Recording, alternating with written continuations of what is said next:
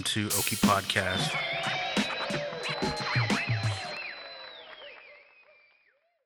Hello, welcome back, everybody. Welcome back to Oki Podcast. Uh, man, today I got a really great guest. Um, I'm so happy that she's here. I'm so happy that she made time to come out. Um, and I, I hope everybody enjoys this episode, and uh, hope everybody, uh, you know, gets to know her like I will. You know, um, haven't really met her, and uh, I'm really happy that I got to meet her right now.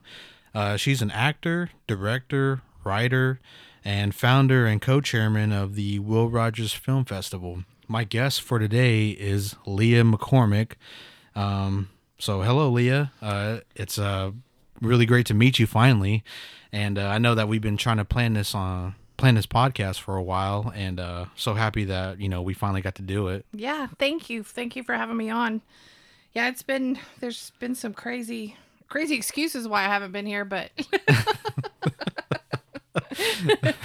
ice and negative degrees Oh yeah. had a lot to do with it. yep. Yeah. I had to reschedule everybody. but thank you for having me on. for sure, for sure. I'm happy that you're here.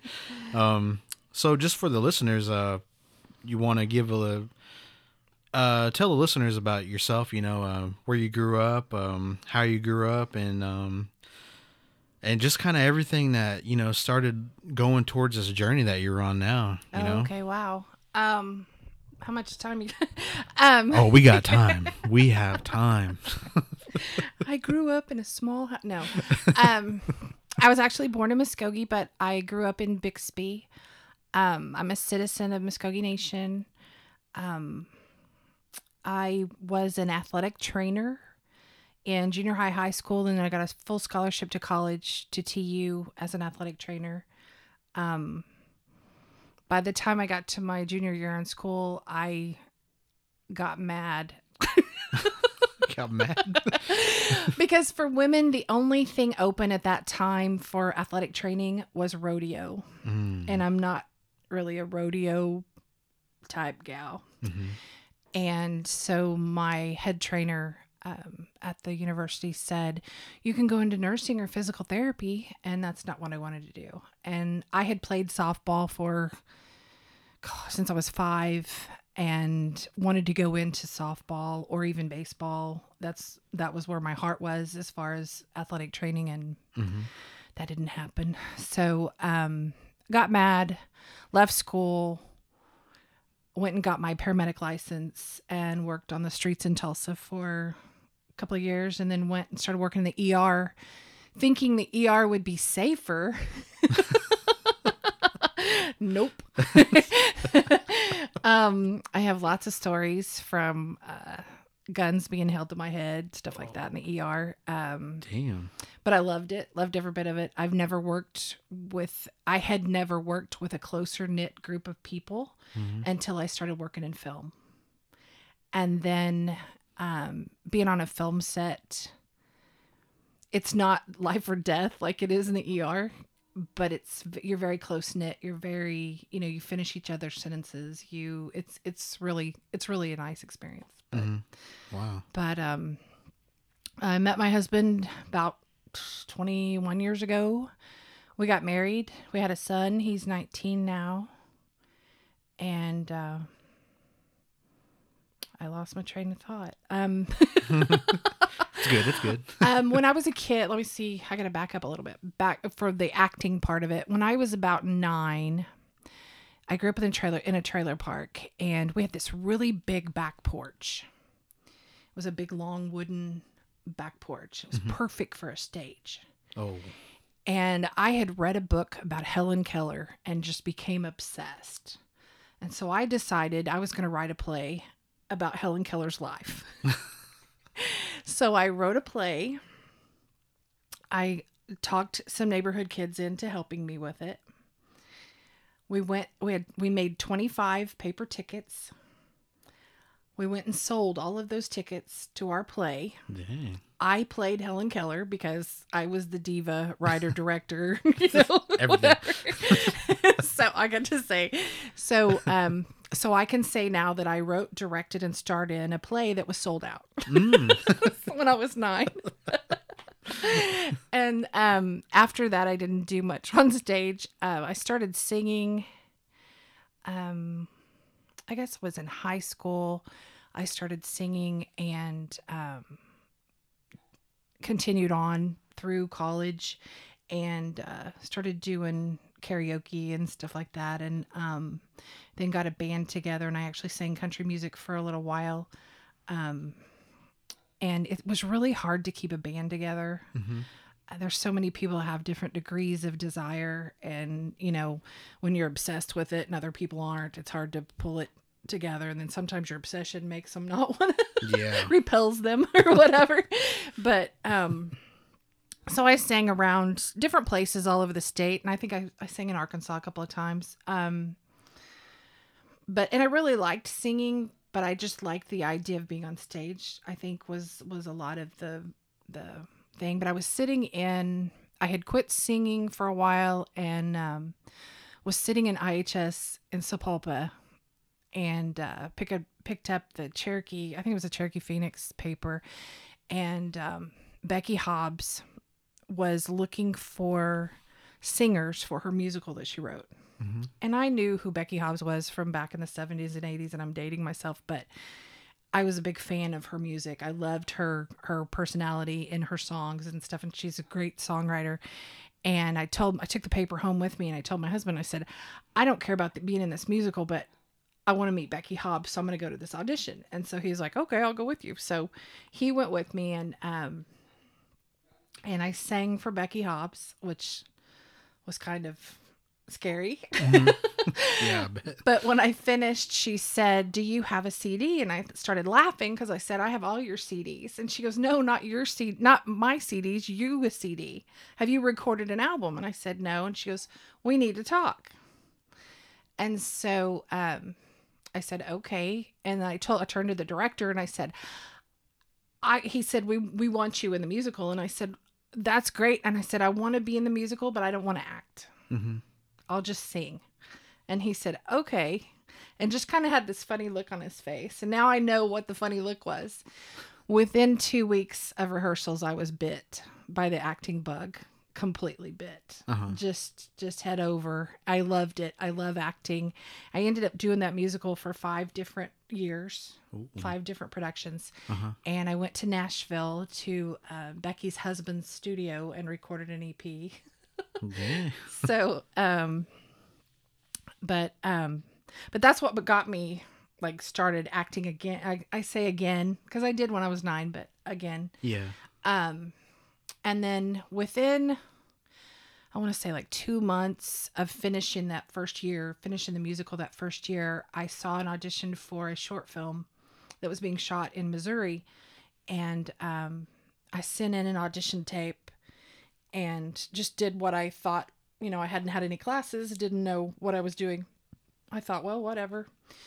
And I sent in an audition tape and the director called me and said, "We we want to give you the part, but I want to uh, take you to dinner cuz we need to talk about details." And I said, "Okay." And so um that's when um my husband and I went to dinner with the director and um we talked about it was a short film but it was it was very professionally done it was very um it was a i think they were college they were college students it was a college film but it wasn't like any other college film i've ever done Oh, yeah. it was very well financed Oh. and very professional, very professional set.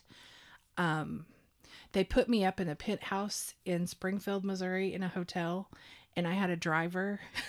Damn. yeah. after the after the first day of shooting, I come back to the hotel and I called my husband. and I was like, "Things are changing when I get home." they didn't, but but it was a very. They paid me for an extra day to come and play with the dog because there was a dog in the short film and it was supposed to be my dog and they wanted it to look convincing. Oh. So the dog and I played all day long, one whole day to get used to each other, and be, and it, and it actually, I mean, it worked out. I think it looks convincing that we were, you know, that we were close. But Uh-huh. but um, that film went on to go to Cannes Film Festival, and um, which made me feel really good because it went to France, and so that's cool. And then it was in a it was in a film festival in Germany after that. So Oh wow, that's um, cool. Yeah, so I was excited about that. My first time out, you know, whatever. Yeah. And so then um, I started looking around for acting classes, and um, uh, people this this is controversial because a lot of people think this is a scam or whatever. But I went through Actors, Models, and Talent for Christ, and it's a um, it's a program for people that think they might want to do singing, acting, whatever. And what these people did, I I still I'm very grateful for them and and what they did was they steered you in the right direction of you know if you were a singer they they helped you find and make connections with people in that industry. If you were an actor they helped and helped you find people in that industry. And so i have a lot of really great connections because of that program. Um, i went to the showcase in florida i can't say i bombed but i didn't get an agent i didn't, didn't sign with an agent out of that but a couple of years later I met with those agents that I had met then and they all wanted to sign me. So it so it wasn't and they remembered me from Florida. So so it wasn't a bad thing. It was good connections, I guess I should say. And so um but they also tell you about the business side of the business so that you're not screwed over, so that you're not, you know, there's so many people that get taken Yeah. by this by this industry by people that are just swindlers. And and so that helped a lot. Um there's a lot of actors in the industry that are on regular television shows. There's a friend of mine that's on Jumanji. He's been he plays he plays Kevin Hart's other personality Fridge oh. he he's it's Ser'Darius Blain. He's he's like twice as tall as Kevin Hart, but he plays. Well, Ser'Darius went through AMTC, and so we're both alumni, and so we're automatically when I told him that we've started talking, and he's a friend of mine. You know that kind of it's kind of a camaraderie ki- kind of thing, and so so it's not a bad thing. And then um, I started doing. Uh, I was trying to think. I took acting classes in Dallas and then I wanted to find someplace closer to home because that's quite a bit of a drive. Yeah. And so I started going to um, Creative Actors in Springfield, Missouri. And I was going once a week, and it's two and a half hours each way. Damn. but Wow. you go where you got to go. I Yeah. mean, you know, there wasn't anything here really. And Norman is 15 to 20 minutes farther away from my house than Springfield was. So it was like, okay, which way do I go? Which direction? So I went to Springfield for a while. I think it was about a year and a half. And then I started going to Actor Factory in Norman. And um, I still take classes at the Actor Factory. I love Christopher Freihofer. I've learned so much from him. Um, but now I'm taking classes with Tom Todoroff out of New York City. He has a conservatory there, and I was going to attend the conservatory, and COVID happened.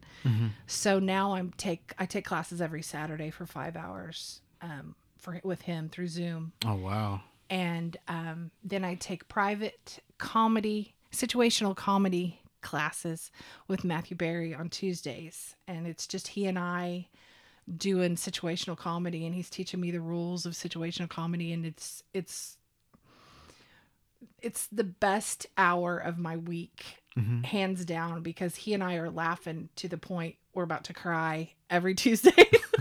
so so I am learning, but I'm laughing the whole time. It's, it's hilarious. It is hilarious. But um, but um, that's how my journey came about. I don't know what else you want.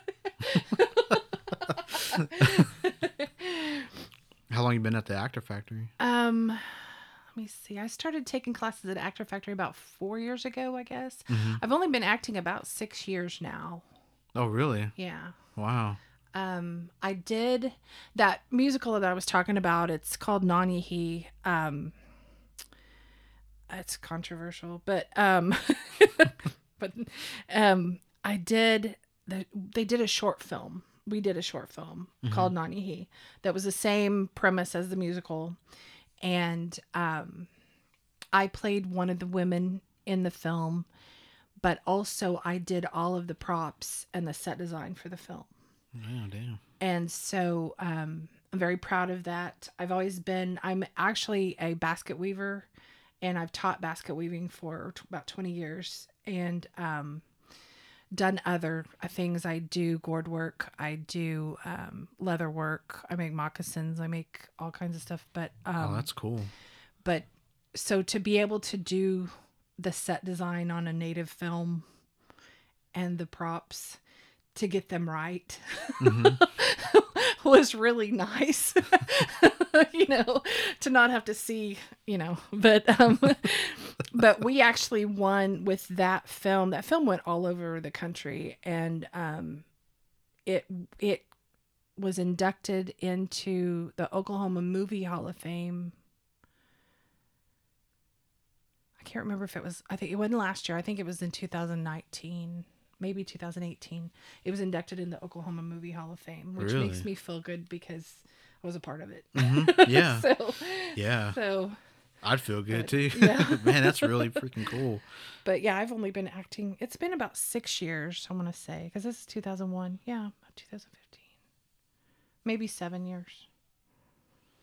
Dang. So Yeah, and you're uh you're starting to get work.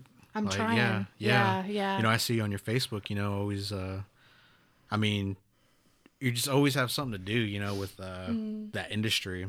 And uh yeah, when I reached out, I was like, I don't know, she might be too busy to come on, you know. no. But I mean, we just had stuff going on like that ice storm and Yeah. all all kind of crazy stuff just happened. I was like, dang, yeah. can you have a podcast everything happens? Well, and I'm a hermit. I mean, since I was a hermit before COVID, and then COVID like w- gave me permission to dig even deeper. You know, I'm the same way. so, so, but I I've been able since COVID happened. I have been able to do a lot of uh, plays on Zoom. oh, really? I've done a lot of plays on Zoom, and I directed one for Teletulsa Theater in Tulsa. Mm-hmm. I directed one in January. Um, it was fun. It was uh, had a, had an incredible cast. I was just like, wow. I wish I could get their autographs. but um, I got to do a table a table read for Dead Center Film Festival last summer, um, which was incredible. Um, it's uh, it was a play or a screenplay. I don't even remember the name of the screenplay. That's awful. Um, but it was a screenplay that it was the screenplay that won the Dead Center Film Festival screenplay contest, and their prize was to get it read, do a table read online.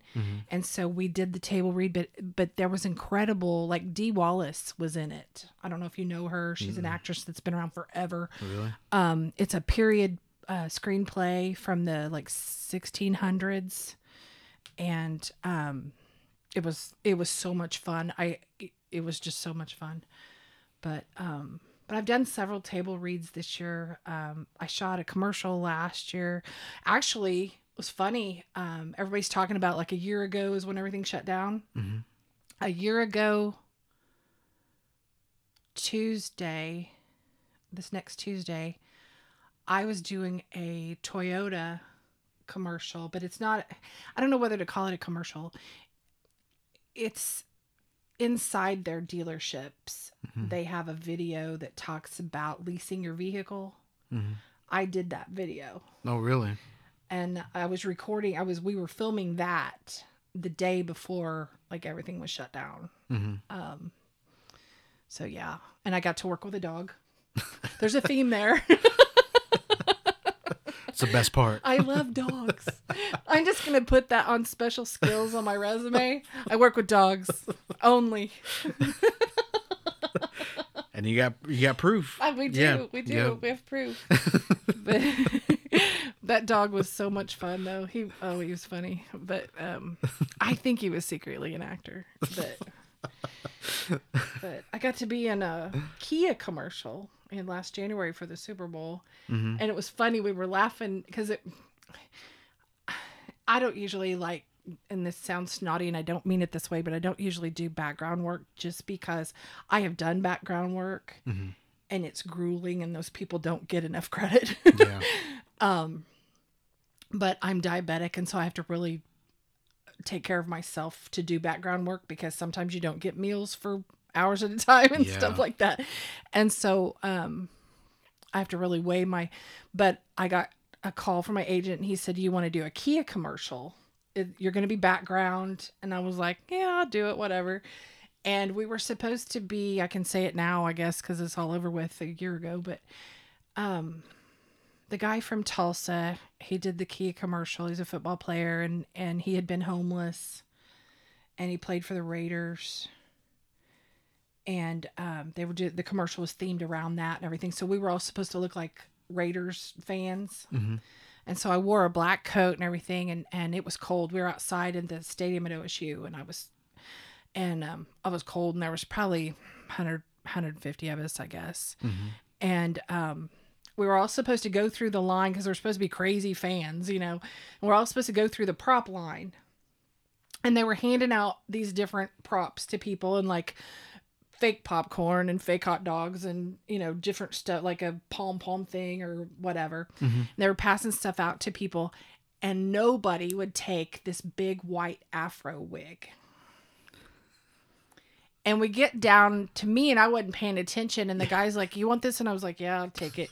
And I didn't think it. I didn't think anything of it. I didn't care. You know, I was Uh-huh. like, "Whatever. I'm not going to be seen anyway. I'm an extra. You know, Yeah. whatever." And so I put on this white wig, and it was cold outside. I mean, because it was in January. It was like January third, Oh god. and it was cold and i put on this wig and i had my hair all up in it you know and everything it was warm it was so warm putting that wig on and it stuck out like this and just big i looked like a q-tip and um and everybody kept looking at me and making fun of me you know and stuff like that while we were getting ready to shoot yeah. commercial come out they had taken however many of us like a hundred of us or whatever they would have us in a group and they would film us and then they'd have us move to this other group and they would film us and they'd have us move to another group and they would film us and like that. Mm-hmm. I kind of had an idea what they were going to do but i didn't know what exactly it was going to look like. When the commercial come out my husband and i paused it on the tv i'm on the screen about 50 times and the reason i know this is because i could see that big white afro Yeah.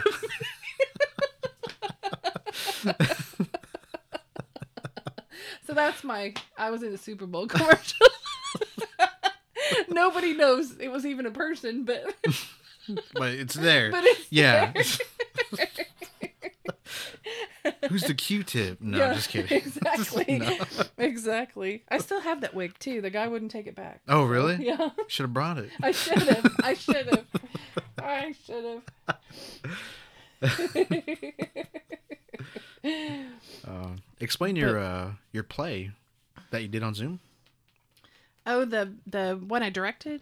Yeah. How how did all that go with the uh, Zoom? Um, well, it's it's really cool. Um, I'm not sure the technical aspects. Um, Tara Moses is a director and playwright in the Tulsa area. She's a Seminole citizen, and she actually just got.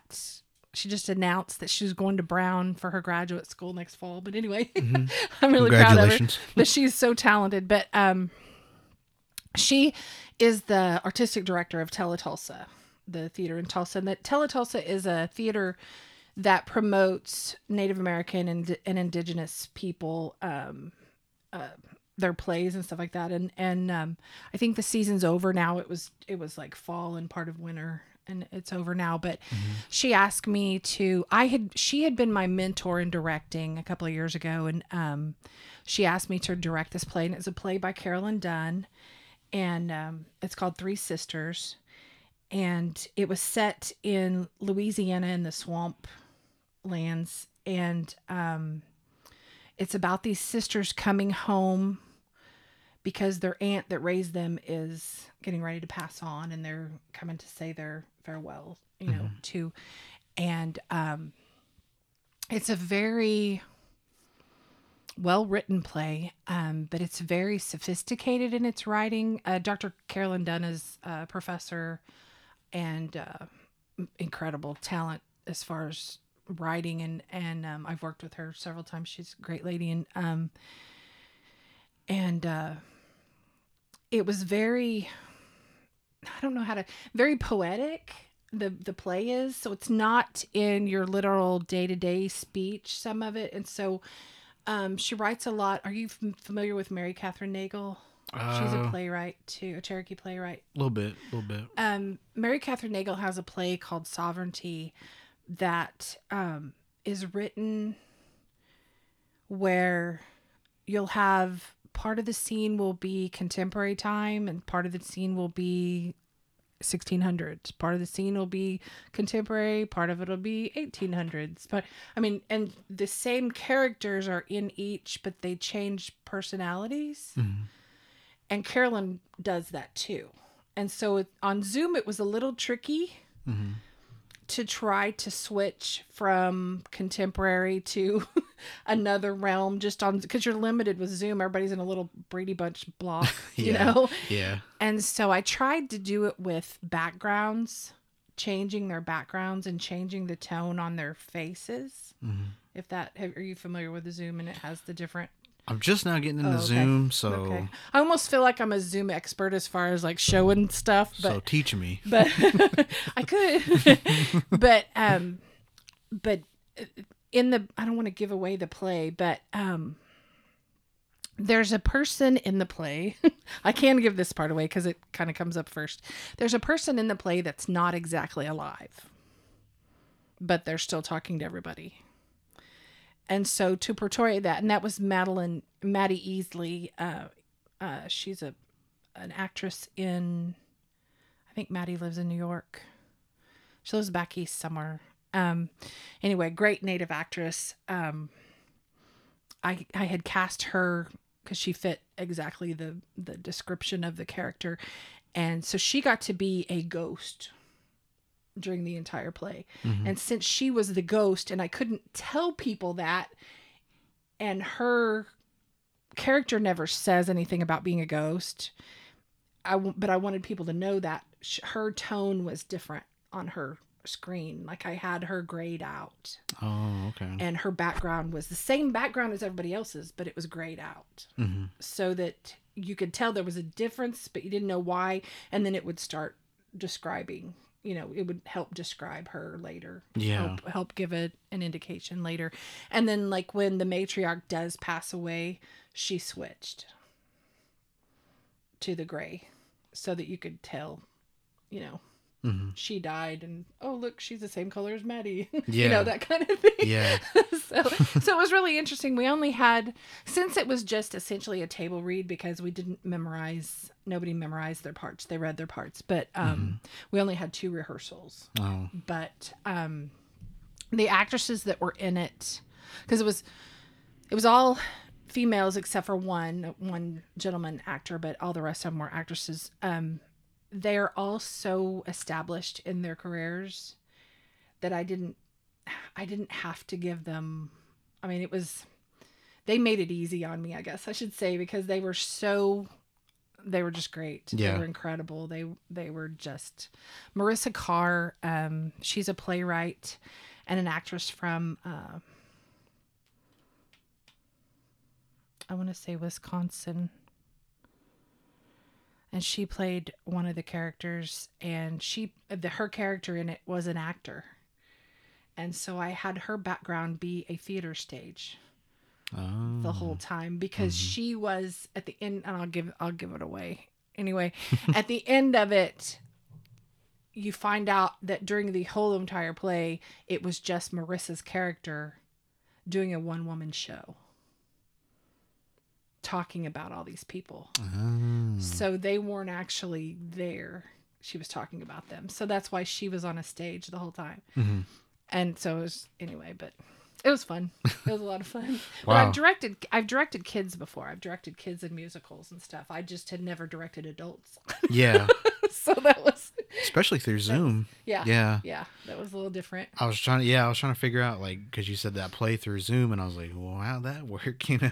Well, we just we met, Mhm. you know, and we we did our rehearsals and everything, and then the night of the performance, um, we all went to a different Zoom channel, whatever Yeah. that we had before, the one that Tara gave us, and then she flipped it and put it on on Facebook Live.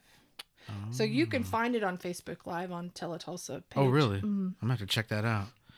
But it's from January. I can't remember what date. January 20 something. Everybody, check that out. Yeah. Teletulsa. Yeah. But I don't. It, Tara's magical that way. I don't know how she got it from Zoom to Facebook Live, but I think there's an option on the computer, but I'm not sure. I think you have to be the host to see all that kind of stuff. Oh know, yeah. Hmm. but- Yeah, I'm just now starting to get into Zoom. You know, ask reaching out to people outside of the state. So, Yeah. and then I did one with two of my buddies on there. Well, they have a podcast too, uh, and we did one. It was my first time. I I didn't mess with Zoom or anything, and we got on and. I was trying to sit there and control it, and I was recording, and I was like, uh. it's really weird It is weird. because I was just getting used to this, and then now it's like on that, and then you could see my big old face. so it's like, oh god. I did a I did a play. I guess it was in October, September, October. I did a play on. Well, it was it was a play, but we shot it like it was a film Mhm. on Zoom. And Daniel Lehman Smith is the writer director, and it was at a play festival. But um, when I mean when we got finished with it, it was at a play festival. But um, we shot it. He shot it with Zoom hmm like it was a film. I mean, like the scenes that I was in, he would schedule us, you know, like a shooting schedule for a film. He would schedule us, and like Kenny Ray Ramos is an actor out of California, and he's great.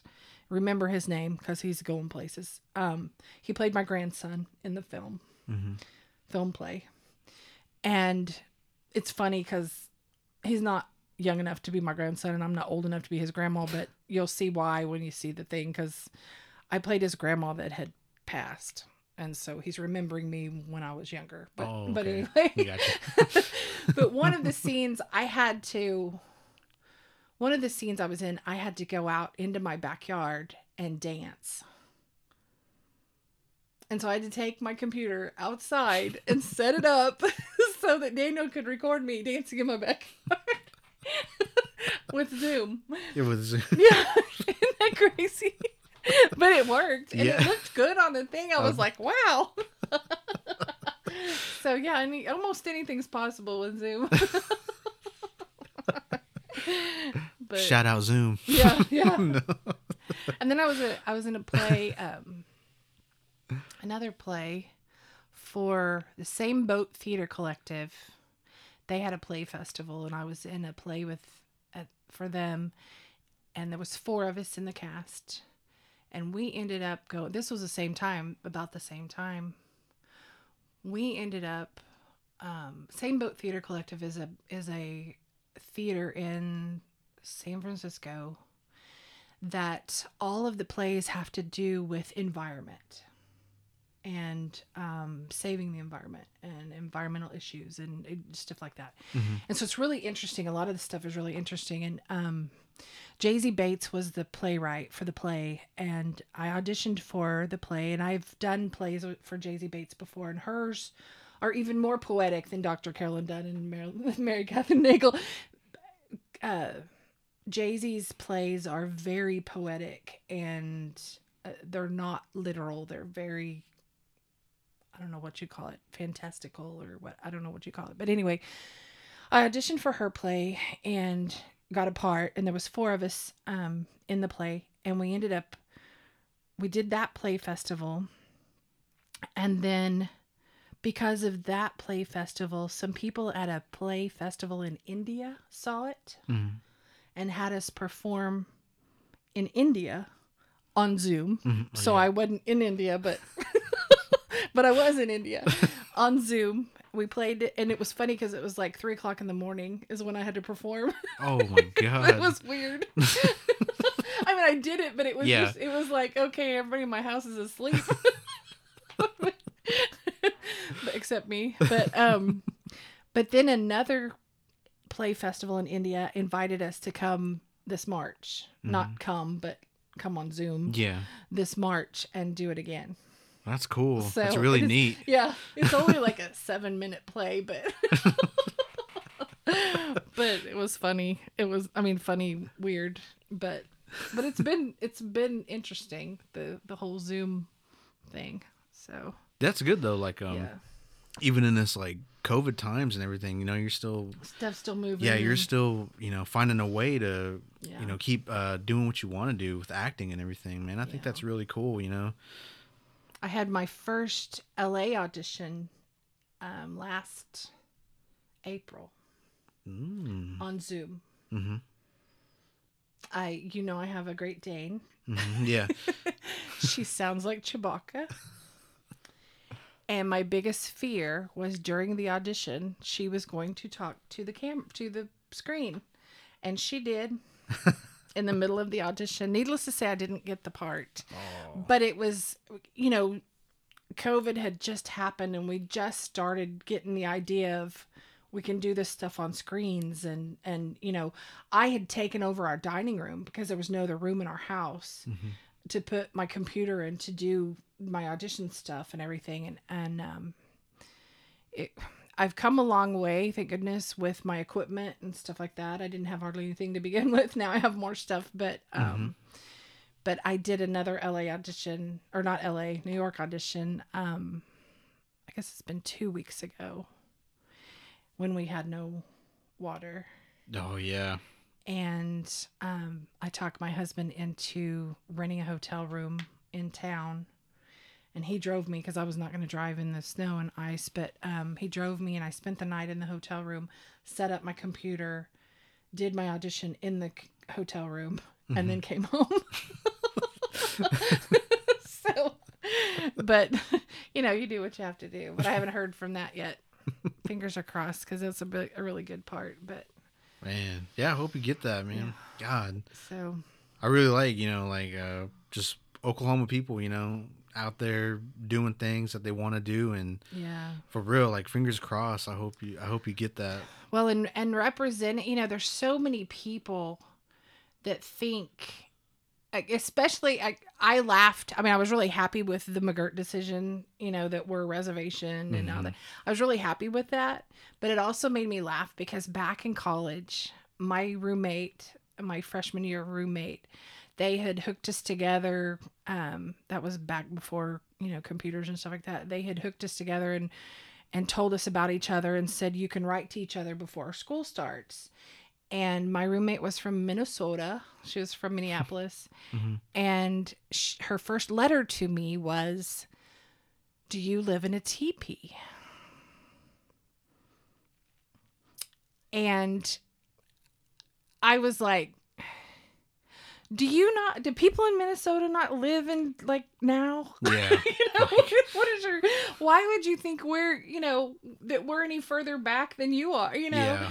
and so my when the mcgirt thing happened i thought oh lord now there's gonna be even more people they oh they are a reservation they are gonna live it you know Now's their time to Yeah. live in teepees. maybe they'll get cars you know or whatever Oh my god. So, but but yeah, I'm I'm hoping, especially with the film industry, looking at us now Mhm. and wanting to shoot here and shooting here now, Mhm. that they will realize that we aren't still in the 1800s. Yeah. You know that we have come. You know we are modern. We're not. We're not No. uh yeah, uh stuck in the the old west or whatever, Right. you know. So that's why I'm hoping. Maybe that, I don't know, but I guess it says more about people that don't think that than I don't know. But there's a lot of I mean, I was noticing the other day there's a lot of celebrities that come through Tulsa that I had no idea Mhm. Come through which I was in the airport. It's been a few years ago, but I was in the airport and Dennis Rodman was standing next to me in the What? airport. And it was right after he had done something really like cringy. I don't remember which thing it was. And he was standing next to me and I was like, I think I'm gonna walk over here. Because I didn't even want him making eye contact with me.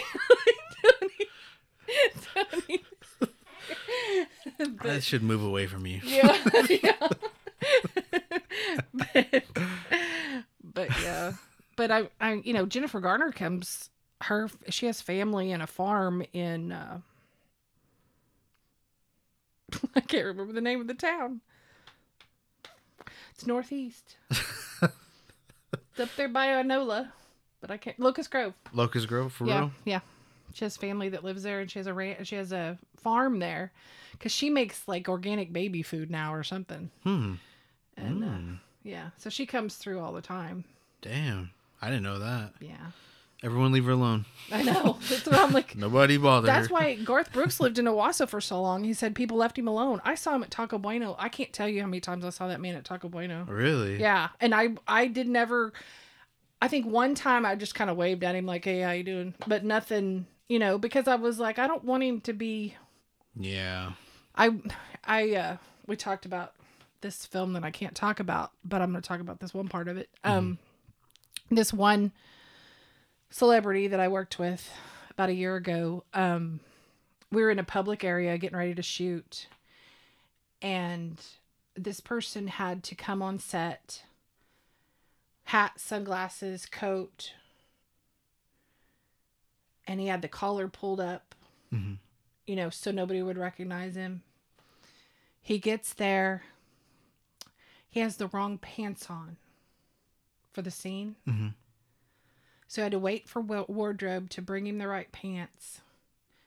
The bathroom in this public place was about 40 yards from where we were. Mhm.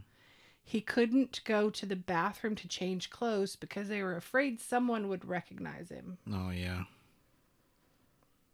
So he had to stand in the back of the room with security standing in front of him and change his pants. Oh man. How undignified. I mean, I just I felt so bad because I was like, I can go to the bathroom anytime I want. I mean, you know, Yeah. Yeah. I thought, wow, you know, I, I don't know. Yeah, when you actually think about it, it's like can't even go to the bathroom, can't even uh, go out anywhere, you know, without somebody.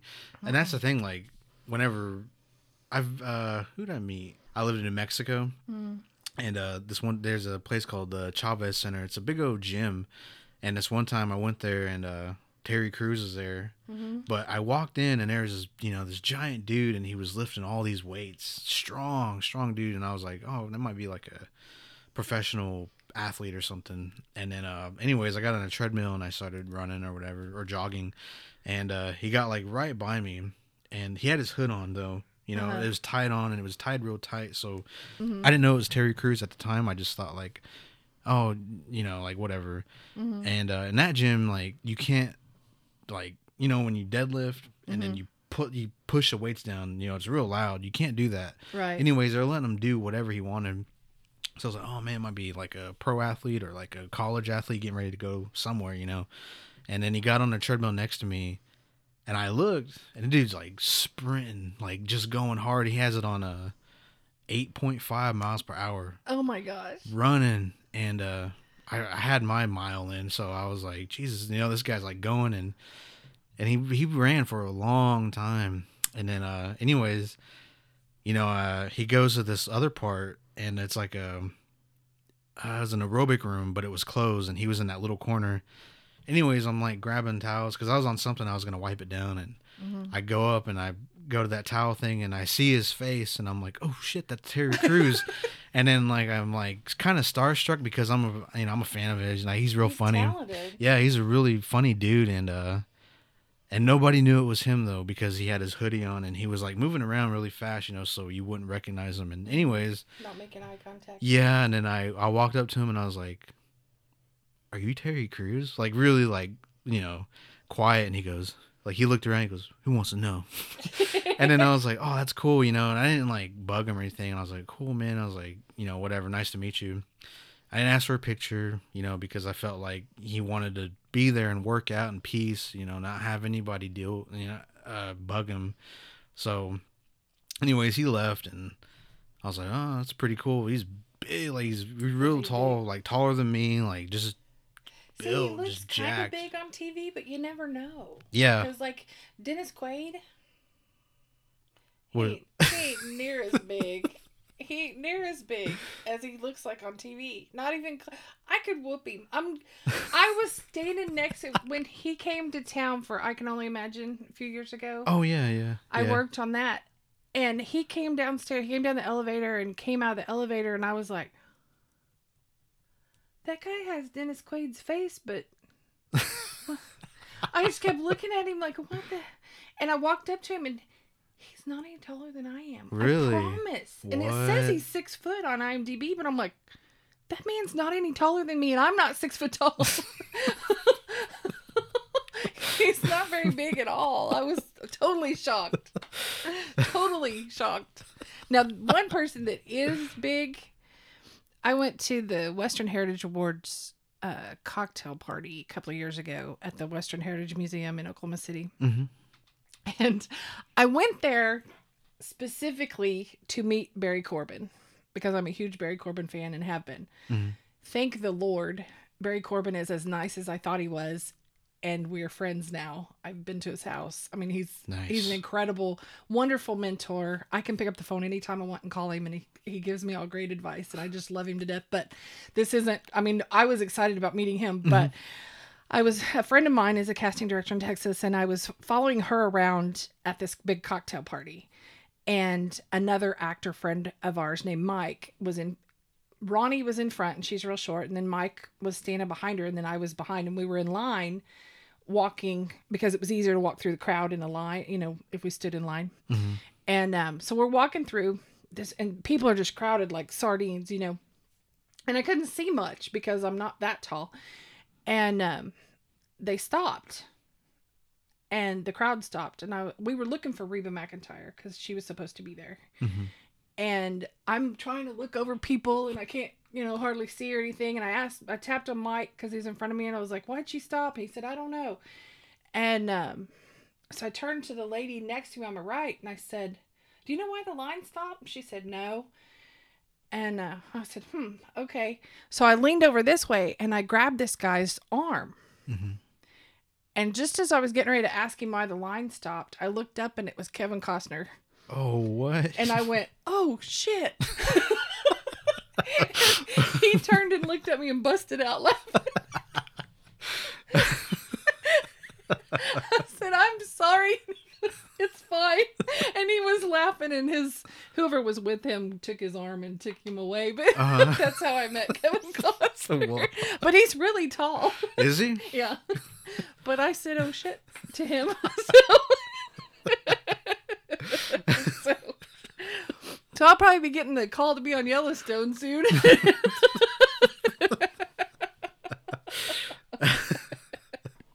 Which, uh, I have a friend that's on Yellowstone, and Uh-huh. I keep telling him, Yeah. Already, please. "Can't you on. tell him you have people that can be on there?" but, but, um, but yeah. Kevin Costner. Yeah, I That's cool. He was there. I cussed at him. Yeah, Yeah. Oh shit. it was the year he got inducted. That year. Oh really? Yeah. Oh nice. Yeah, and last year it was supposed to be Kurt Russell and Robert Duvall, and because of COVID, they they canceled it. hmm But I read the other day that they're going to add them to this year's. Oh. So, and Barry Corbin is a he's already been inducted there. Mhm. And so he's like a lifetime member now or whatever. And so he gets to come back every year and he comes back and he like helps present and stuff like that. So him and his wife will be there. Oh nice. Too. So, Hell yeah. but I met Rex Linn, um, who's now dating Reba McEntire. Oh really? I met him then. Um, he's a really nice man, and Buck Taylor. And uh, which which funny, Barry Corbin, Buck Taylor, and Rudy Ramos. Rudy was supposed to be here, be there that year, and he got sick. He's a friend of mine too, Rudy Ramos. Mhm. But um, they all have the same agent I do, so. like you guys need to tell her that I'm a package deal with you. Yeah. So whatever parts you get, I need to go with you. but, but no. Damn. Oh man. I have That's a awesome. I have a friend that's a writer here in Broken Arrow that um, wrote a scene for Barry Corbin and I to do together. Oh really? So um, I'm gonna see if I can go to Barry's sometime soon and shoot the scene with him. I think it'd be fun to Yeah. put on my put on my website and stuff like that. I think it'd be good because I've always wanted to work with him, and if I can't get other people to pay me to work with him, then then I'll just work with him on my own. Yeah. That's the way to do it. Yeah, yeah, That'd be really cool. yeah. Yeah. Yeah. And he's he's a big Will Rogers fan, and so that's the reason I went to the Western Heritage Awards is to meet Barry Corbin because I knew he was a Will Rogers fan Uh-huh. to see if he would help us with our festival, Oh. and he has and loves it and has continued to help us. Mhm. That's really good. so yeah, so That's cool. He's like so like nice and everything, and like you said, you know, it just he's so laid back. It's not even funny. I mean, he's. I don't know even how to. So many people tell me he reminds me of my dad, and that's. I mean, that's he reminds me of my dad too. I mean, he's so fatherly, Mhm. But he's so laid back and so kind, and just generous, just completely generous. And oh, this is a funny, funny story. I probably should say, probably shouldn't speak ill of the dead, but, um, you know who Wilford Brimley was? oh yeah, yeah. People think Barry is Wilford Brimley sometimes. Oh really? and he laughs because he and Tommy I'm I'm trying to I'm doing this slow cuz I'm trying to get it right cuz it cuz Barry told me the story. He and Tommy Lee Jones and Wilford Brimley were working on something together in I want to say San Antonio or Houston. And they went out to eat at a cafe. Mm-hmm. And Tommy Lee said Barry went to go sit down with Wilford, and Tommy Lee said, "No, you don't do that. We'll sit over here." Mhm. And they sat down, and they and Wilford was sitting by himself eating because they were on like their lunch break or whatever. Mhm. And Barry said, pretty soon, not too long after they sat down, somebody approached Wilford Brimley, and he s- said some cuss words and told them to leave him the blank alone. Damn. And Tommy's like, see, that's why I told you not to sit over there. he said, but that's what he was like. That he was he was not approachable. He did not like his fans. He does not. And he said, so it, it really kind of hurts his heart when people think he's Wilford Brimley. Mm, they okay. don't know that, but Yeah. but he's like, no, I'm. Not, I love my fans. yeah, I love y'all. because he does. He Yeah. loves. He's he's a great great guy. Yeah. And he will stop forever. I've watched. We've I've been out with him places, and he will stop forever and sign autographs and take pictures and stuff. Oh, like that's that. freaking And cool. so he he never has a problem doing that. So Yeah. he said I wouldn't be where I'm at if it wasn't for people liking me. So hmm that's the way he gives back. So Damn. he's a cool guy. Cool guy. Yeah, that's how you. that's how I would be. Yeah. You know, Yeah. I can't. I've never met. Well, I don't know. Sometimes I'm like, if I do like see a celebrity, like sometimes I'm just kind of scared to Yeah. like bother them because I don't know. I don't want to get. It might be having a bad day and he just like cuss me out. Unload on you. Yeah. Yeah. that's well. That's when I when I met Barry. I I drove from here to Oklahoma City, and I I specifically I bought the ticket for the cocktail party to meet Barry Corbin. That was the only reason I was there, Mhm. and I circled him about four times before Yeah. Because I couldn't get my nerve up. I finally, my Ronnie, that friend of mine, this casting director, she knows him, and she was like, "What are you doing?" I'm trying to get my nerve up to meet Barry Corbin. She goes, "Come here," and she pushed me up. so I was, oh, okay. so, but I just, I didn't know how to. I was like you said, I didn't want him to unload on me. I mm-hmm. didn't know. Yeah. I didn't know he wouldn't, you know. And so, you know, but It's so crazy, like, because you don't know how to approach them either. Like, like, uh, Well, and I do know, like that person I was telling you about, um, that couldn't, that had to change clothes behind security. Mhm. He wanted to be approached like a regular person. He wanted to be talked to like a regular person. He said it made him feel nervous and uneasy when people were like, "Oh, Oh, yeah. You know, he said it puts you on the spot. You feel funny. He yeah. said, just talk to me like a regular person. hmm So I did. Cool.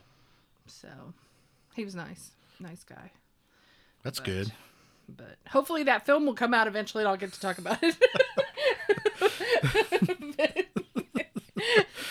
I can talk about Golden Arm, I guess. Um, Oh, If you wanted me to talk yeah, about Golden Arm. Arm. um, Did you, uh, real quick, uh, see the trailer? Yes. Yeah. Yes. I've actually seen the whole film. Oh, have you? yeah. Oh, well, Um, forget that question. no, I'm just kidding. well, I didn't have. It, it's funny because I didn't have a, a speaking part in it at all. Um, I had a featured extra part, Mhm. and the only reason this is awful, and I don't mean to sound snotty, but the only reason I did background for that film was because it was a comedy with a bunch of women in it, and it was directed by a woman. Mhm. And I read the script and was like, I want to be a part of that. I, I, that is hilarious. I want to be a part of that. And so my agent submitted me to be one of the wrestlers. And so I'm one of the arm wrestlers Yeah. in the film. My character's name is Killer Katie. Killer Katie. And, um, it was,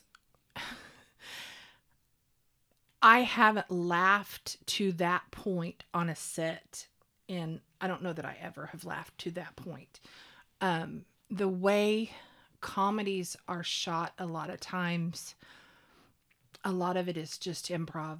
They they the the director will give the actors, you know, we need to get from A to B in this scene. Yeah. Go for it, you know, or whatever. And uh, Mary Holland is one of the leads, or the lead, I guess. And you've probably she's been in lots of commercials, been a lot of television, a lot of films. Um, she's flipping hilarious.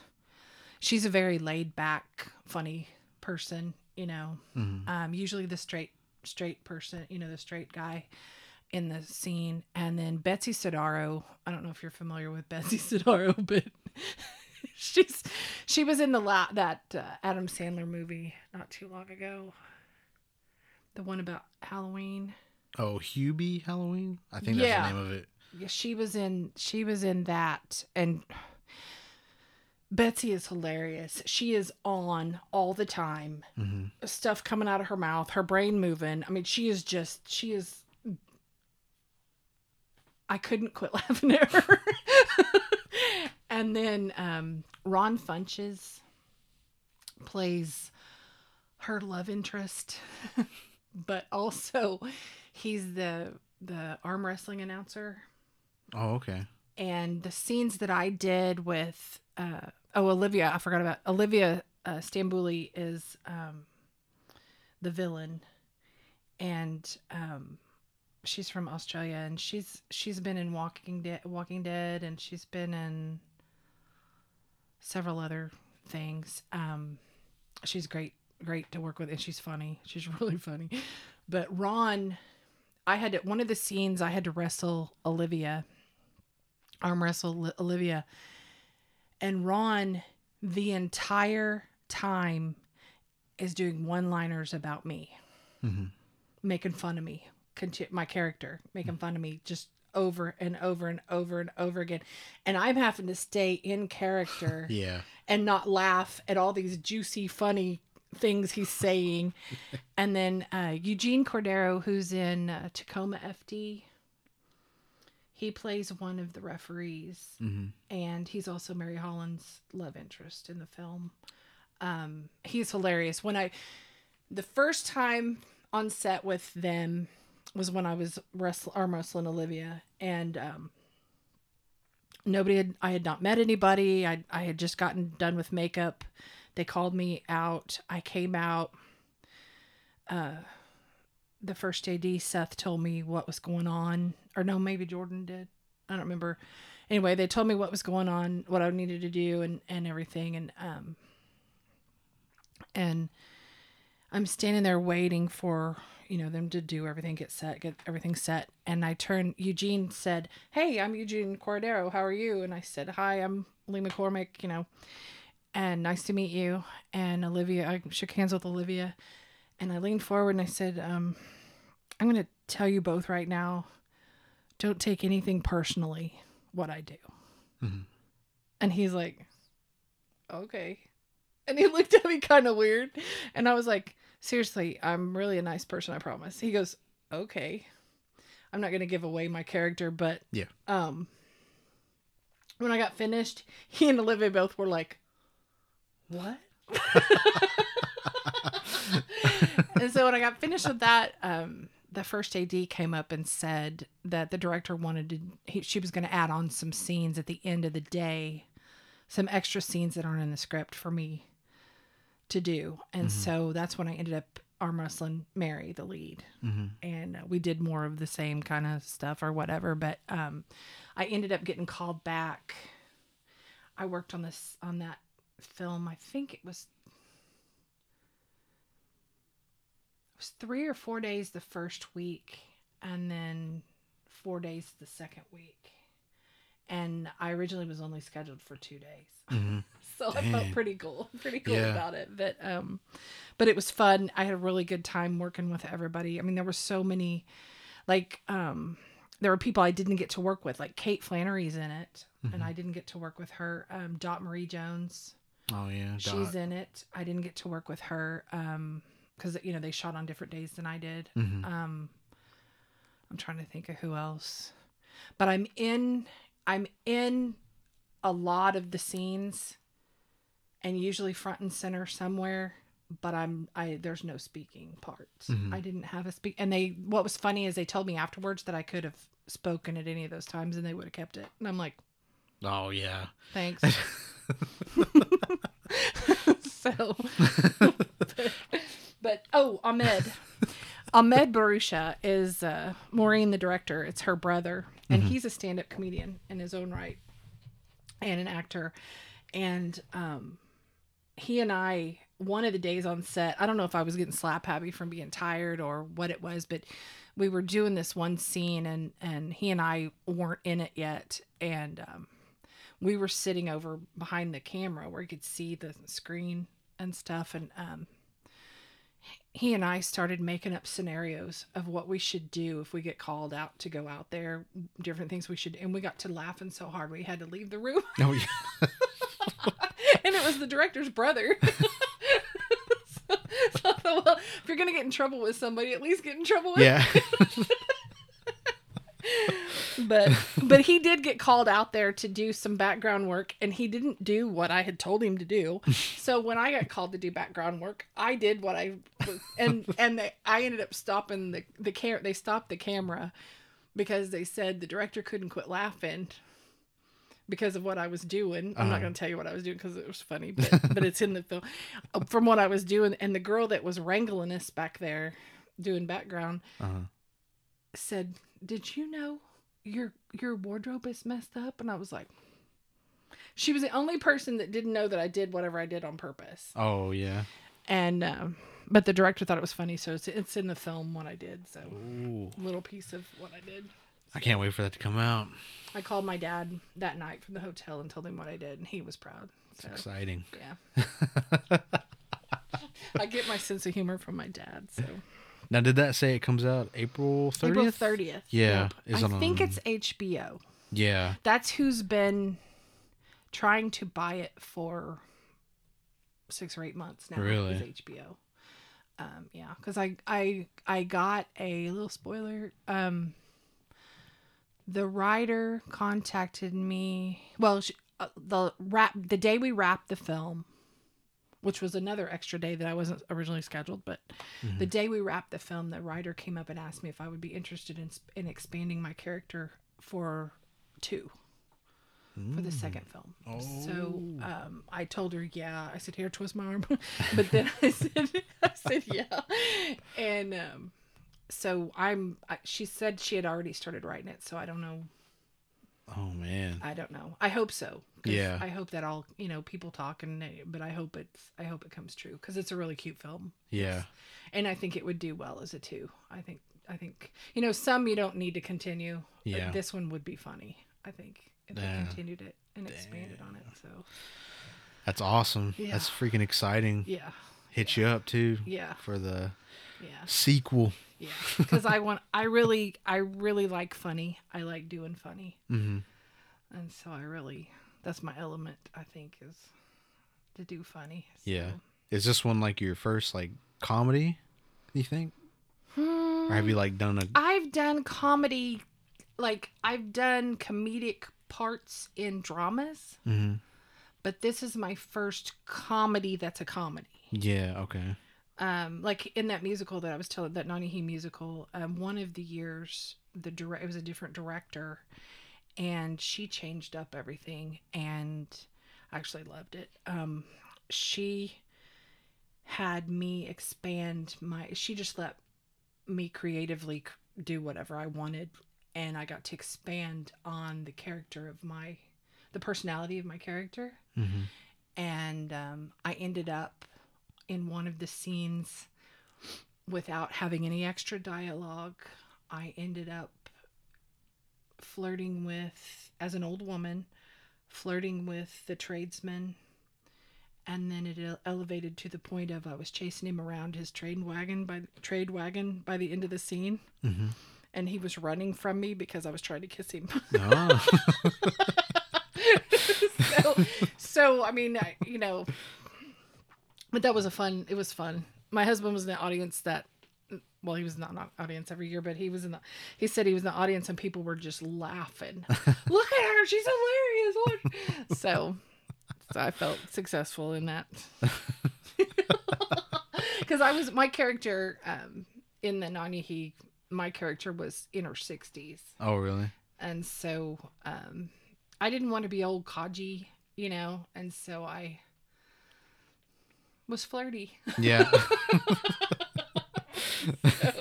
so it was funny but but yeah golden arm was a lot of fun and i and i hope we don't get a lot of comedies here in oklahoma and i hope we do eventually i hope i hope when you know I think there. Somebody said the other day there's like 20 things going on right now, 20 different films going on in Oklahoma right now. Damn. and I'm hoping the percentage of comedies will come will rise with the number of films that come through because I really would like to really would like to do more comedies which I'm willing to fly anywhere too but Yeah. but Comedies where kind of want to head towards, I guess. yeah Yeah. yeah that's I I started doing the private lessons with Matthew Berry for the situational comedy um I started it's been 8 or 9 months ago um because I went to his intensive. He came to Oklahoma and I went to his intensive and he saw that in me. And and it was I already knew that I wanted to do comedy, but he he recognized it and agreed that yes, that's where I need to be. That's what I need to do. And um and so that's what we're we're working toward. Um he sent me a script the other day uh, for me to look at um, to possibly try to get an audition for a comedy in LA. So Ooh. I'm hoping. I'm Yeah. hoping. I'm hoping because I really would like. I I went to. I've got taken a couple of classes at Groundlings, and I want to continue that Groundlings comedy in LA. Mhm. Um, they're doing Zoom classes. so I've taken a couple of improv classes with them, which I've taken improv before, but I took it with them just to get an idea of because Groundling is is where like Melissa McCarthy went there and her her husband um, Falcone, what's his name? They went there. Um, Kristen Wiig went there. I mean, there's a whole bunch of comedian uh, comedic actors that went there, and so Mm-hmm. I was wanting to get an idea. Okay, how are they different from other, you know, places or whatever? So I'm going to continue to do groundlings when I can. Whoa. I had an audition the other day that was a dramatic, and I played it funny Did you? because I thought I probably won't get this anyway. Just- My husband laughed. so there's funny in everyday life. I mean, Yeah. you know, who hasn't laughed at a funeral? You know, I For mean, real. Yeah. so, I don't think I've met anybody yet that like wants to go into comedy, you know, but everybody's just kind of like starting out or whatever and uh, Mm-hmm. Yeah. just kind of like doing things that, you know, will probably push them towards, you know. So right. that's really cool you brought that up, you know, about comedy because I've never like thought of like as an actor, you know, what do you really like want to push yourself into, you know? Cuz you know there's you know, like dr- drama, you know, comedy and um Well, and there's different kinds of drama too. Like, I mean, you have um, NYPD Blue. You know, you have your cop shows. hmm You have your uh, action films. Yeah. You have um, Lifetime and Hallmark, and you have, yeah. I mean, there's there's just so many different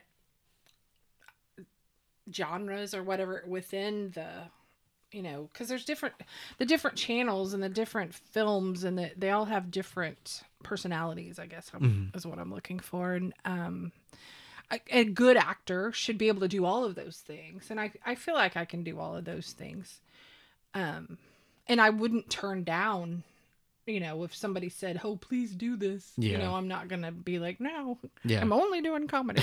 I wouldn't do that. I would I would do comedy. I mean, I would do that too. That's what um there's a period film Mhm. uh getting ready to be shot and um Matthew, my acting coach was like 6 months ago, but we weren't talking about this specific film, but 6 months ago I was thinking about doing a demo reel of period films Mhm.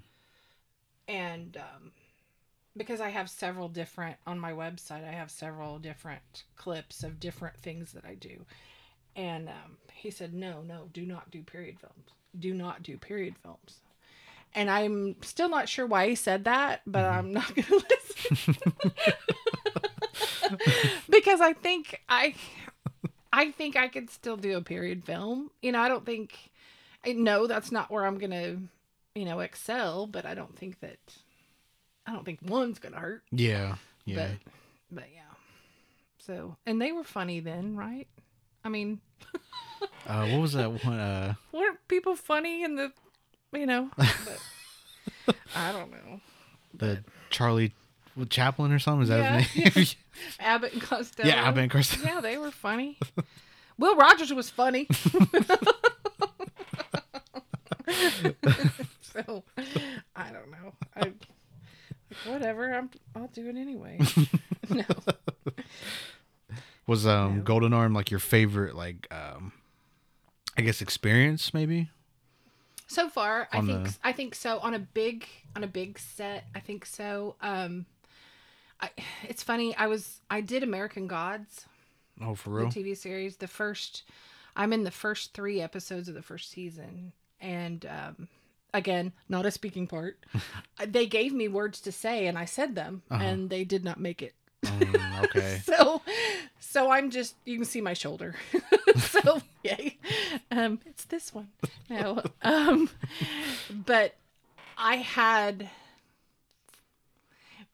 as far you know, uh, Golden Arm was that set was funny. I mean, we it, it was hot, it was long hours, but I laughed the entire time. Mhm. American Gods was an eye opener. I learned a lot on that set. Um, I learned what not to do. I learned a lot about actors um, that are higher level than I am at this point. And um, Ricky Whittle is the lead in American Gods. I don't know if you know who he is. Yeah, I know. Um, okay. Well, um, we were at the Drummond Ranch. That's where we shot some of our some of our scenes. Was uh, the highway out at the Drummond Ranch, Mhm. and um, our base camp was on the south side of the ranch, and um, they you know they had all the tents and everything set up, and and um, we were out there, and and the car that's in American Gods, that big black car, they have two of them, and one of them they were doing highway shots like exterior shots. And so they were shooting that one going up and down the highway. And so they had at base camp they had our porta potties and like backgrounds tent and you know all our second class citizen area whatever you call it. And, um, our rocks and dirt that we sat on and you know and the crackers they'd throw. Yeah. but um but anyway um down toward the highway they had the portable bathroom for the leads and their little tent thing or whatever to cool off in Mhm. well um this is this is how you meet people on a film set I was getting bored sitting in that tent, and I had been there since they called the casting director called me at 1.30 in the morning and said I needed to be there by 6 Well, I lived almost two hours from there. So I had to leave at 2:30 to Oh, get there. God, yeah. So I got an hour sleep. so so and I didn't know how long I was going to be there. Uh-huh. And so I was trying to not fall asleep. And so I was walking around and stuff and I was getting Oh, loopy. man. And um I was walking up and down this dirt road that went from the highway where they were shooting down to our base camp and I was just walking back and forth. Just to keep active and not fall asleep and, you know.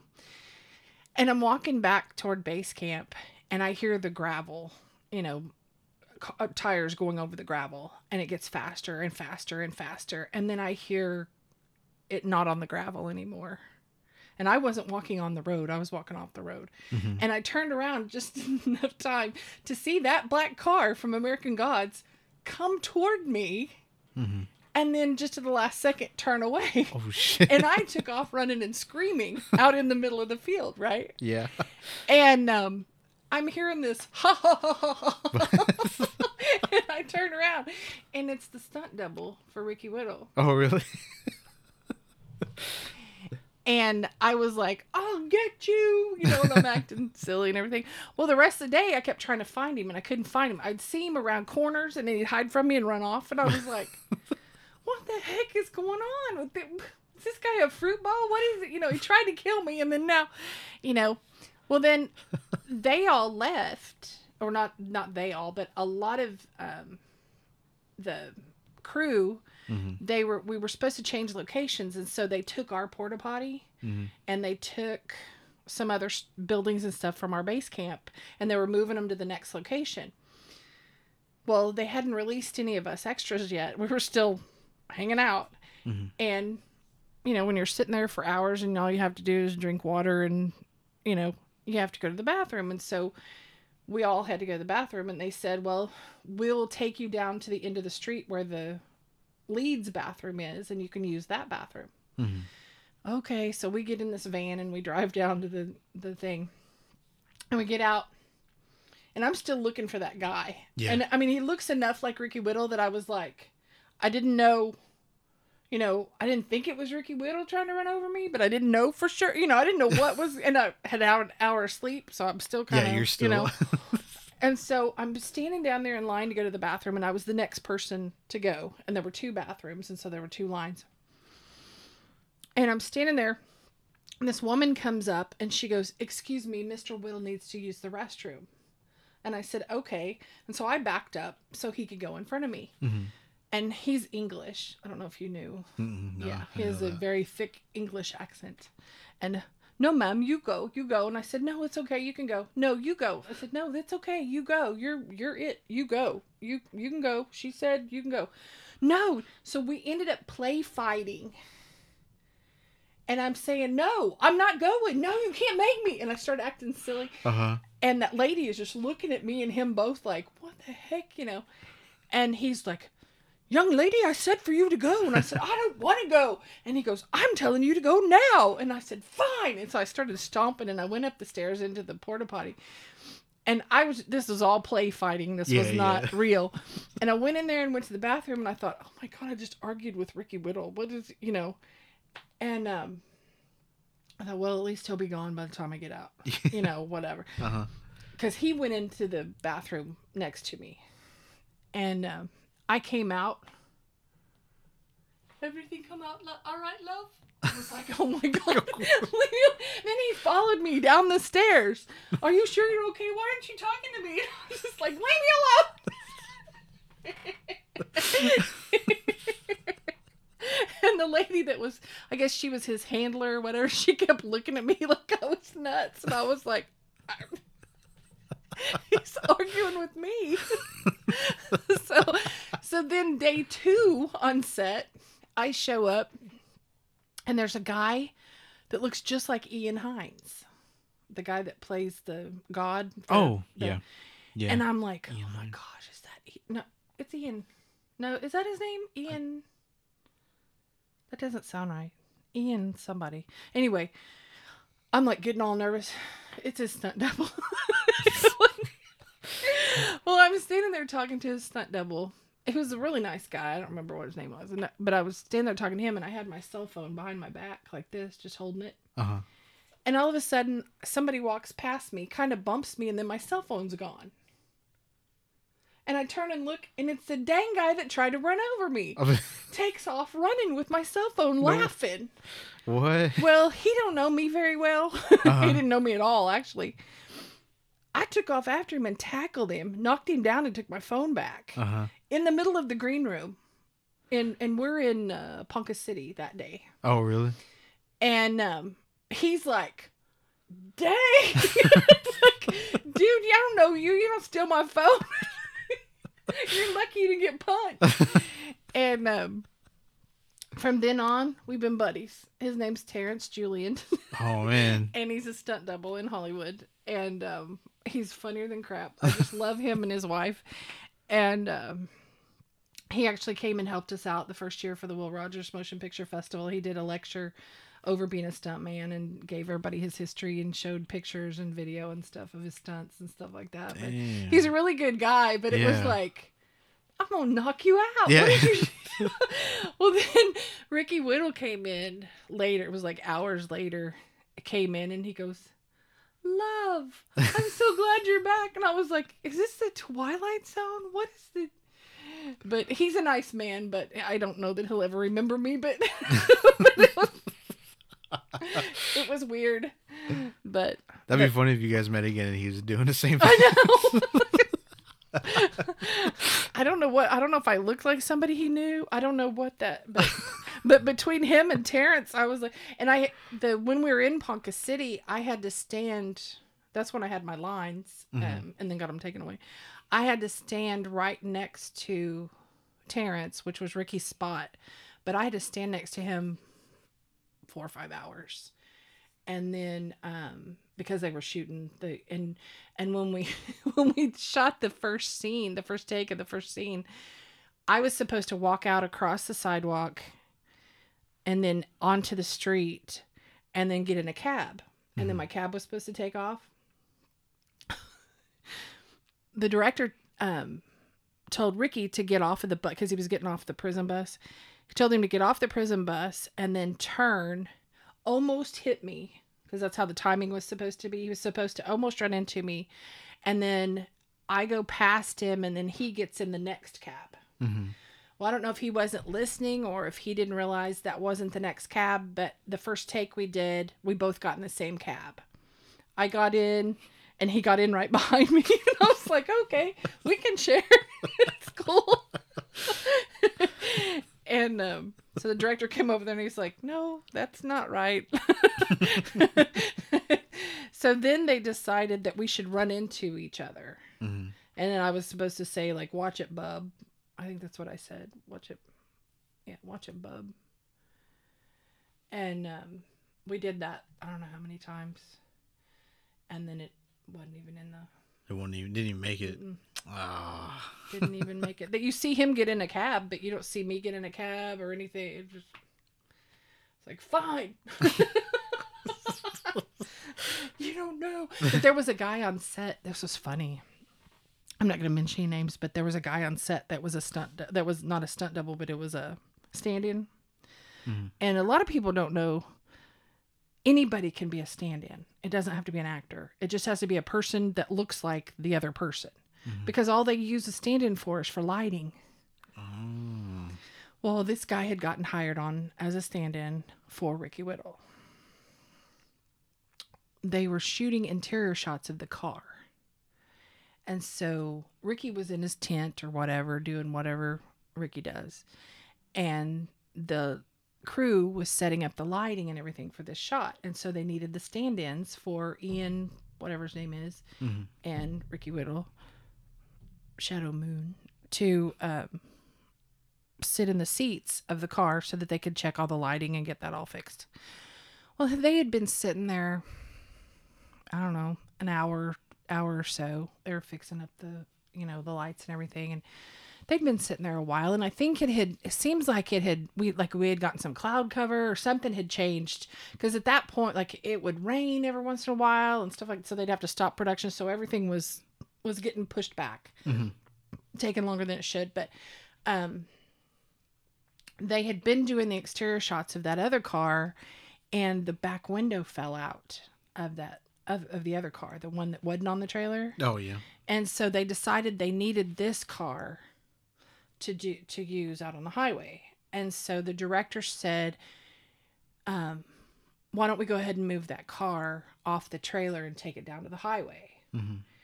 And so um, Terrence, the stunt double, went over because he's a stunt double, so he's licensed to drive that car. He's licensed with the moving company. I mean, with the movie production company to drive vehicles, you know, because he's the stunt guy. And so um, he goes over to the door and opens the door and, to get the other guy out so that he can switch places with him so he can drive the car off of the trailer and take it down to the highway. Mm-hmm. The guy in the car wouldn't get out of the car and kept saying he would drive. And Terrence was like, No, dude, you can't. You're the stand in. I'm the stunt double Yeah. the director said to get out of the car. Guy wouldn't get out of the car. you're not using me for what I'm I'm super talented and you're not using me for my talent is what the stand-in was saying. And I'm over there laughing because I know the guy, but I wouldn't tell anybody I knew him. Yeah. And um, I'm laughing. And uh, the director goes over and what's the problem? And the guy stands up and he's like, I'm not getting out of this car. You're not using me for my talent. I don't feel appreciated or respected. and the director's like, Security. Oh my god. so um, he got out of the car and they escorted him off the lot. Oh my god.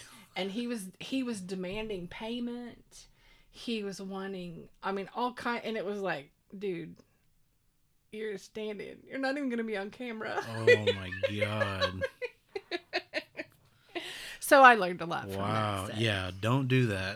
yeah That's, But that's- insane. but golden arm was definitely i think everybody that wants to be an actor should be on set Mhm. as a background person just to observe the crazy stuff that happens like that Mhm. um, but Golden Arm was totally, di- you know, the the personality, the the of the film, everything was completely different Mhm. from from that one. It was that was funny, funny, funny. How was uh how was that bar scene? Where uh uh you might have said her name. I can't I can never I can never remember her name, but she's broke she broke her arm. Oh, Betsy, Yeah, Betsy. Yeah. Betsy is hilarious all When the time. When you watch the movie, I was uh I was in that bar scene. Were you? Yeah. That's cool. Yeah. It was it was uh cuz we moved back and then like I was like, "Uh, kind of want to, you know, see what it's like, you know, at least." So I put in for that and then they called me back and I was like, "Oh, cool," you know. And then uh god, it was hot. I forgot what bar it was. It was Was it, little that, was it that little? Or no, Uh, it was that other one. It was that little one. Was it at the? Um, I can't remember the name. It's Was by it- that hotel. yeah, I can't remember what it's called either. Um, dang man, I, yeah, I forgot the name of the bar, but it has like you know names written all written the- all over it, and It's in a long, like you have to go down a long highway, hallway to get to it. Yeah, Mm-hmm. Yeah, I can't remember it. what it's called either I can't because it's all connected into one. Yeah, we shot there forever. I want to say Ned's, but I I don't think that's it. I don't remember either. For some reason, I want to say Ned's, but I don't think that's it. But I kept hearing about, you know, the I kept seeing the calls for people to come to the bar, Mm-hmm. you know, do the bar scenes and stuff like that, and um, I had already put in for the wrestler thing, and um, that I ended up working background, like regular in regular clothes background. They had me change my everything like change my hair and everything so i wouldn't look at all and but i had to be like i was a body so they would have me stand like over on the corner where you could only see my shoulder or over or in the Oh. back where you could only because they didn't want me to be recognized as Yeah. one of the wrestlers so but i was i was in i'm in the very last scene that we shot that was in a bar Mhm. but it's not the same bar. It was at a uh, what do they call those?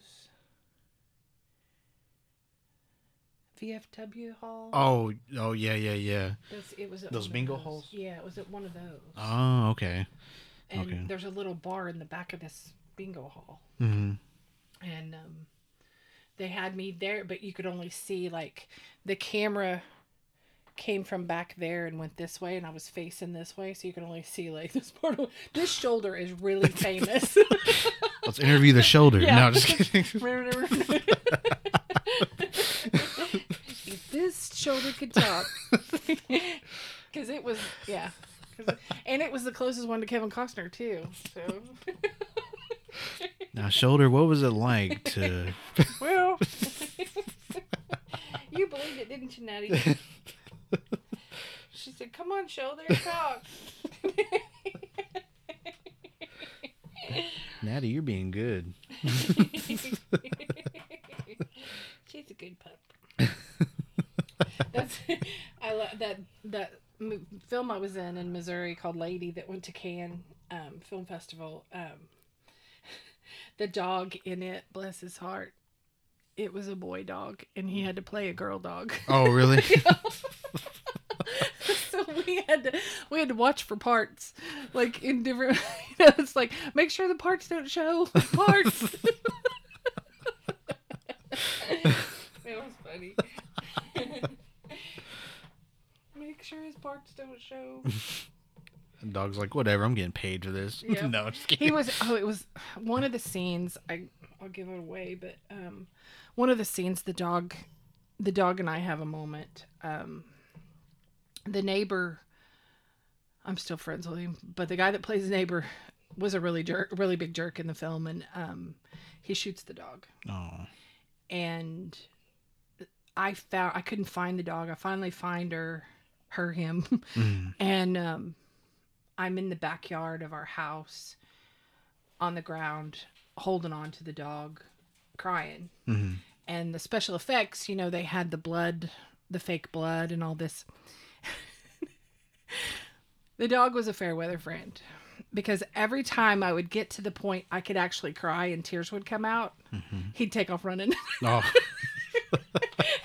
so there were parts of the film I'm like, Stop because like, and it, I could sit there and act like I wasn't gonna cry, uh huh. and he'd be fine. But the, it was it was like he could sense the second the tears would start coming, he was gone, and he would wrestle me to get away. I mean, there was no, it's like nope, she's crying, I'm gone, I'm out of here. I was like, fine.